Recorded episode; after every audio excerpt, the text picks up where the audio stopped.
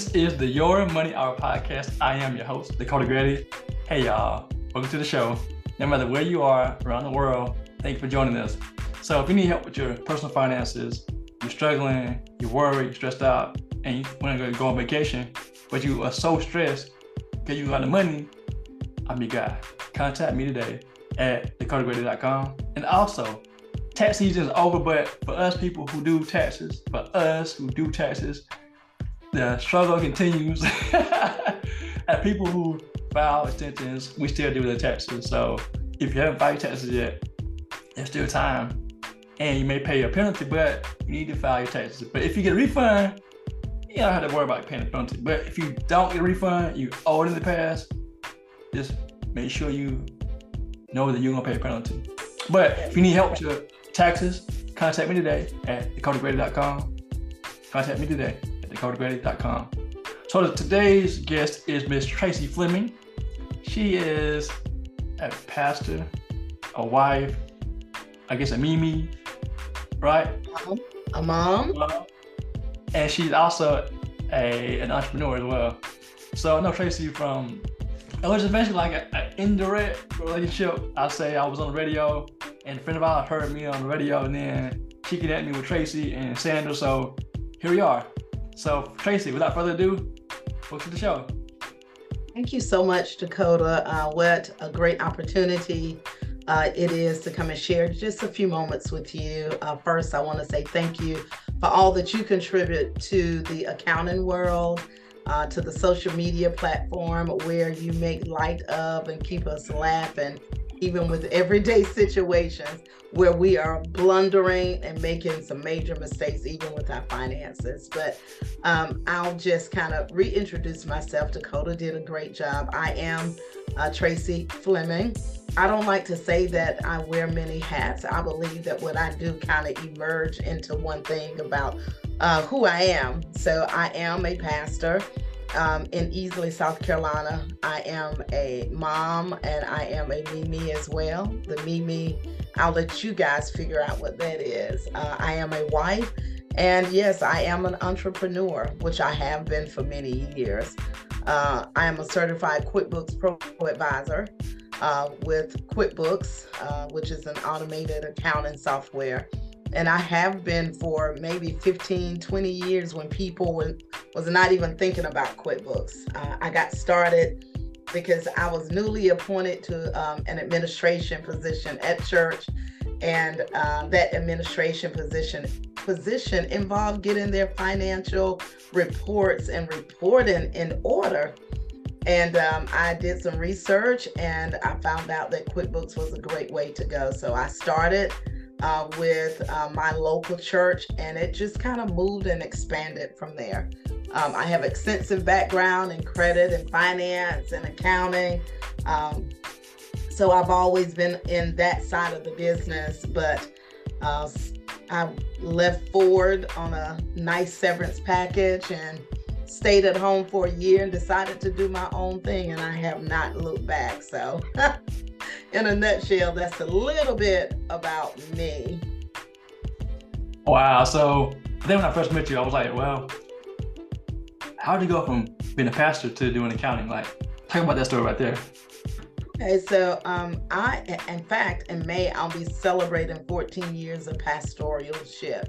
Um, I have been in ministry and um, my faith is my foundation. I've been in church all literally all of my life. Um, that's kind of the joke about the baby sister. Everybody else was doing everything else, but I was in church. I love God. Uh, he is the source of my everything, and without him, I would be nothing. So that kind of settles that part for me. Um, back in 2007, I started a women's group called Powerful Living Women's Ministry. And we would meet once every, every fourth Friday of the month, and we would just kind of do that. We would empower women. Uh, we would have guest speakers in from the community. Um, everything from how teaching women everything how to shop for an insurance policy to how to um, start your own business. And, you know, we would apply the word and look at it from a biblical base. And I had a staff of about 10, 10 women at that time. Um, and it just, I knew that God was calling me to lead his people, to shepherd his people. I knew without a doubt. I just didn't know all of the details about it. But that women's ministry was just kind of a natural progression from the women's ministry, and I actually planted a church in 2009. And mm. uh, 14 years later, uh, this is where God has really blessed us. We purchased property out in Easley beautiful uh, property there, and God is growing the ministry, and you know, God is growing me. So that's kind of the progression. Um, along the way, when you plant a church, you don't walk into a ministry or church where you got a half million dollar budget. You kind of have to fundraise and come up with ideas how to raise that money. Mm-hmm. I wanted to spend more time doing ministry and less time clocking in on somebody's clock. So I began praying, asking God, and I already had the tools and the resources. I just didn't realize I had them.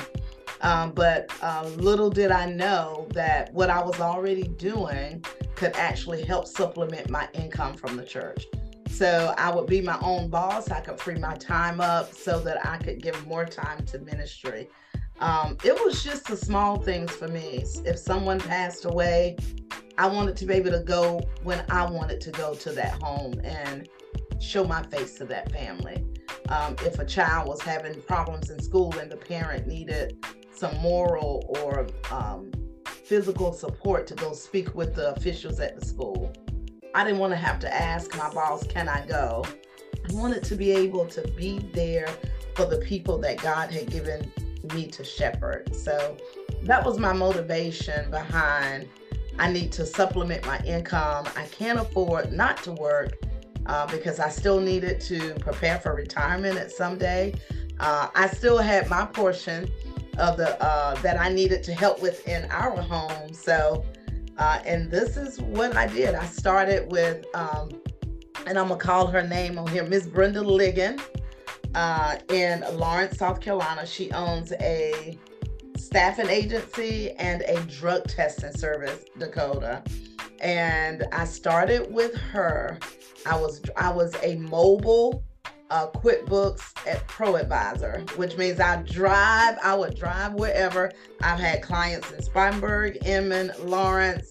Um, but of course, that limits you. You can only drive so far, you can only do so many clients in a certain amount of time. So, but little did I know that would just, uh, during COVID, it would just turn all the way around.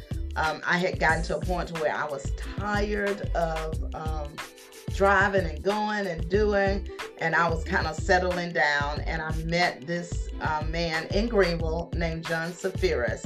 Uh, he was an enrolled agent, and I went to work with him uh, because I was just tired of driving and tired of that road a little bit. So I kind of settled down with him a little bit.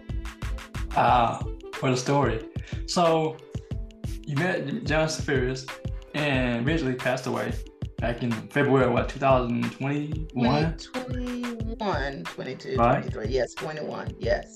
So, and at that point, you had a new business. Talk about that, getting a new business or opportunity, how, how that fell in your lap. And, yeah, uh, Dakota, because I was still working with Safiris and I still had clients outside of him. I think at that time I um, had maybe three or four other clients outside of him, and he worked with me, and we just kind of worked my schedule. Um, and Mr. Safiris and I had talked briefly about perhaps me purchasing or taking over his um, his uh, business. He had bookkeeping and tax. Um, he had yeah bookkeeping and tax. He was 83 when I first met him. Um, he had been an enrolled agent for 50 plus years, a very long time. Um, mm-hmm. He had a very good book of business. I came on with him in April. The year before, in December, he had just sent a mass letter out to a lot of his clients, basically telling them, I can't do it anymore. you got to find your new accountant. So by the time I got to him, his um, bookkeeping business was down to about 12 clients and his tax business was down to about 60 65 clients. Uh, i went in originally only on the bookkeeping side. I got it cleaned up. A lot of it was behind. It was a lot of hard work. Um, unfortunately COVID, hit. It stopped me from doing uh, going into folks offices because they closed. And so i was solely working with mr Safiris. Um, and I always say that you have to be open to what God has planned because I never ever would have went to work for this man at the rate that he was paying me.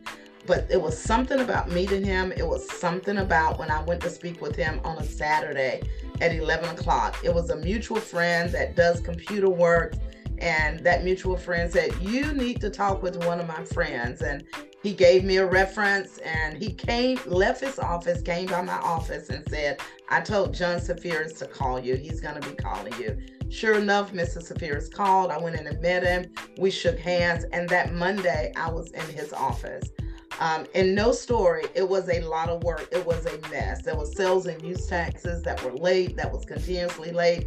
He was old school, paper and pencil. Nothing was automated. So I cleaned it up. It took me probably about nine months to clean up and um, to challenge a lot of late fees, but somehow I did. The one thing I asked Mrs. Safiris to do, because at one point, in my career, I thought about doing just a payroll service. I wanted to do just payroll. And I said, I'm not up to par with a lot of the rules and a lot of things that go with payroll. I said, if you will teach me all of that, I'll come to work for you at this rate, this many hours a week. And he said, I promise you, I'll teach you. I'll teach you. And he was, uh, uh he stuck to his word and he did just that. So I can do all of the payroll stuff by hand because that's how he taught me. And then eventually I automated it. Um, and he got sick, and I caught COVID first. He caught it second uh, from a client that came in not to even see us, but to see someone else in the office next to us. Stopped by and spoke with Mr. Safiris because they knew him.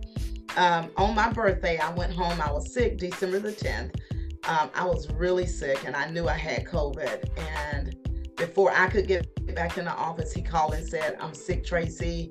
I've got COVID. And that was December the 12th. And I never heard from him again. Unfortunately, in February of the next year, he passed after COVID complications. Um, mm. His family, uh, we pulled together and we were able to make it through tax season um, in 21. Um, and after the tax season, um, I basically told them, um, you know, we had talked about it a little bit, but there was so much going on. But um, I remember very May 1st, I said, um, I'm going to open up my own office. Um, I'm not going to, you know, you guys tell me what you want to do. And of course, they wanted to sell. They wanted to sell the book of business together because I only wanted to purchase the bookkeeping. I had never really I could do taxes, but that wasn't my thing. I was not set up as a, an e-filer, etc. But they wanted to sell the book of business together.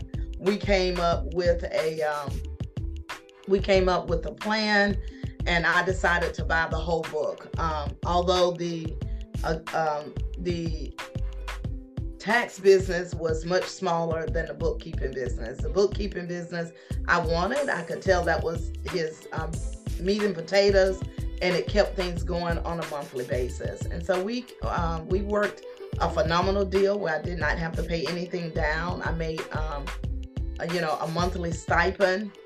We uh, you know came up with an agreement how much that book of business, the bookkeeping business was, um, and divided that over three years, and that's what I paid every month. So.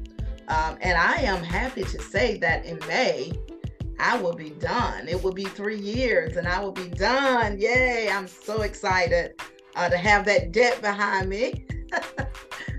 uh, so that's a little bit how I got with uh, Mrs. Safiris. Excuse me, I'm sorry. That's a little bit of how I got with um, Mrs. Safiris.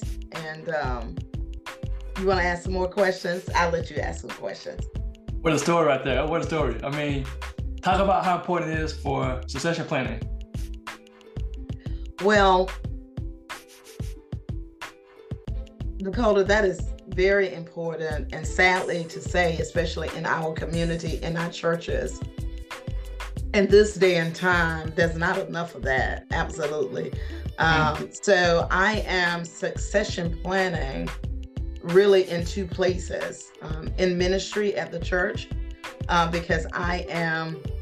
I say to my husband and to my children all the time, I do not want to be 70, 75 years old, dragging myself to a pulpit to preach because I have to.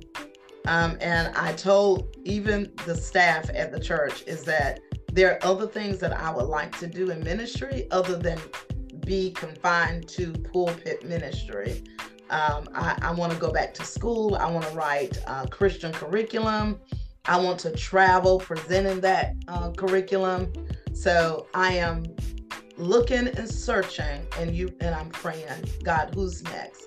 Because I know that I've that there's more for that ministry, and that with someone else at the ham that God's going to do even greater things. Um, because I am the owner of this business, it does allow me a unique opportunity to hire and to bring those in that I feel are a good fit. And currently, my granddaughter um, is working for me. Um, she's in school and she works part time here. She has got her uh, QuickBooks certification, and I do want to leave a legacy. When I phase out of the scene on the ministry side and the work side, I don't want my businesses and the work that I've done to just collapse. All of the air go out of it. And so I'm training. I've recently presented my children with the opportunity to come and to start learning the business for minimal hours. Of course, it's a sacrifice. I can't pay them what they make on their regular jobs. So it would be a sacrifice. And my youngest son, uh, I was very surprised. Uh, in fact, oops, thing fell down. Sorry about that.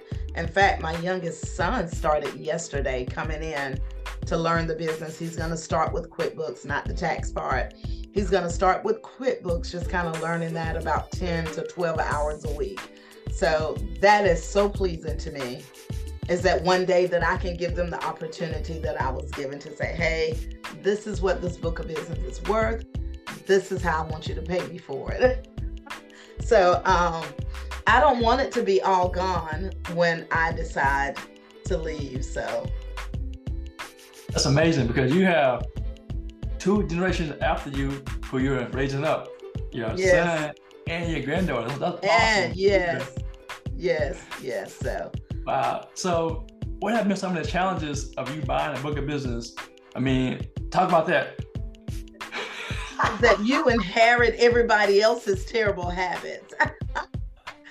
um, uh, when you get when you get business for yourself, you get to train them from day one how you want them to respond, what you want them to do. Unfortunately, when you purchase a book of business, whatever bad habits the prior accountant allowed and implemented, you get all of that. Um, I've had this book of business now almost three years, and um, I immediately went from a paper and pencil and a data entry accounting system to QuickBooks. Um, and with that came increase in fees. So we had to increase their um, their fees that they paid to me, and it was a challenge. I had three clients to leave the book of business because they didn't want to pay that. Uh, one client I was just not able to serve. It was a, a large nonprofit, and I gave them to someone else. So there was some losses in the beginning, but I felt Dakota that it was better to lose that now than to get all the way down the road. And I was not able to service that customer. It was constant fees and um, you know, their books are messed up. They got penalties and entries from the different state and federal agencies. So um, there there are definitely some challenges. You inherit all of it, not just the money, not just the clients, but all of the bad habits as well. Mm. So you and our partner, you and, and Sandra graciously brought me in to help you out for one season, and it was challenging as well. But talk about being able to collaborate people with people in the industry because I think that's something that people, I guess, are hesitant to do because they feel like they're competitors, but it's like there's not money out, out there for all of us doing. I am so so so glad that you uh, talked about that. I'm so glad because I am of the mindset um, in my earlier days when I was in sales and uh, building my reputation and building my brand, networking was one of my go tos. I felt that at that time, networking, I did a lot of it. Uh, most of my days were filled with networking. I believe in networking, I know it works.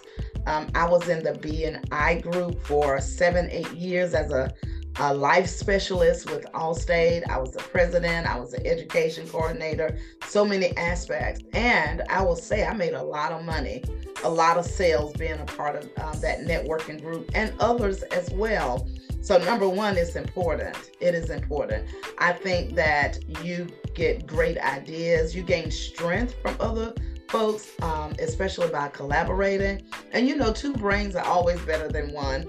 Uh, and I think that all of us need that trusted person or team that we can go to when there are issues uh, in our own office, or if you're just not sure about a client or how to deal with something. Uh, collaboration in this day, I think, is the way to go. I believe that we need one another. Um, and I also believe that there's enough money out there for everybody to make. And you know, uh, I'm the first to say, I can't handle this or this is not my expertise here. You can take it. If I can't do it, if I can't, one of the things I think that set um, our firm apart, maybe from other firms, is that I will forego some money and some fees if I'm not able to service you. I would rather keep you as a good client slash customer and you will continue to refer than to continue to try to service you and I'm not competent in order to do that. So, you know, you just mess up so many things. In fact, this um, tax season, a very good client. Uh, he has six um, six businesses and growing. I referred him out to the CPA for his taxes this year because I knew that it was just a little bit more than I had the time to delve into and to do it. And I believe that um, he would be, and I know that he's already referred me someone, a huge bookkeeping client. So I'm ecstatic about that. But I know that someone else could service him better in that area. I agree. I mean, because I had a big client too, and I'm glad it's gone because it was so big. I thought I could handle it, but it's like, mm-mm. And now I know my limit with bookkeeping. It's like, this is just this is what I can handle. If I, if I can't handle it, I prefer it out to somebody else because I don't want to be, right. like, again, be like trying to struggle to get things done and you struggling to meet deadlines. I got time for that. I, I, I agree, Dakota, and I would prefer to take a client by the hand, so to speak, and sit them in front of someone that I know and I trust than for them to leave the office not satisfied and they're out there trying to look for someone or and they get a worse experience. And if they do, they're going to always refer back to the person where they started. Well, I had to leave because Tracy didn't know what she was doing. So I prefer to put you in a place uh, with people that I know and that I trust. So true. So, real quick, give us some some things that two tips that you could leave the audience that they could do, whether it's personal, business. Thank you for your time, Tracy, and you got the floor. Did you say give you some give some tips? Yeah, just anything. I mean, that you want to leave with the audience, anything helpful, whether it's business. Um, you got the floor when I purchased, um, I ended up purchasing a second book of business. And I had a good friend to tell me this. He said that I've seen wealth transfer, but when you transfer a business or book of business from one sector of life from one nationality of life, from one group of people to a totally different group. That's true wealth transfer. Um, and I was so pleased that God opened the door to allow me to be a part of that. And I like to say to our entrepreneurs keep pushing, be open to new ideas, don't get stuck in a rut just saying, oh, this is all I want to do. This is all. Because if I had done that, I would have missed great opportunities, great opportunities. So stay open, keep pushing, keep grinding. Is that I know that your plan, if you work your plan, it will come to pass. Thank you so much, Dakota, for having me. Hey, Tracy. Tracy, how can people find out about you online? Um, you can go to simply Tracy Fleming on Facebook, uh, QuickBooks Pro Accountant on Instagram. Uh, our website is www.businessandsuchaccounting.com. Um, and we have an office in downtown Greenville, 600 East North Street. All right. Thank you for your time, Tracy. Thank you, Dakota. This is the Your Money Hour podcast.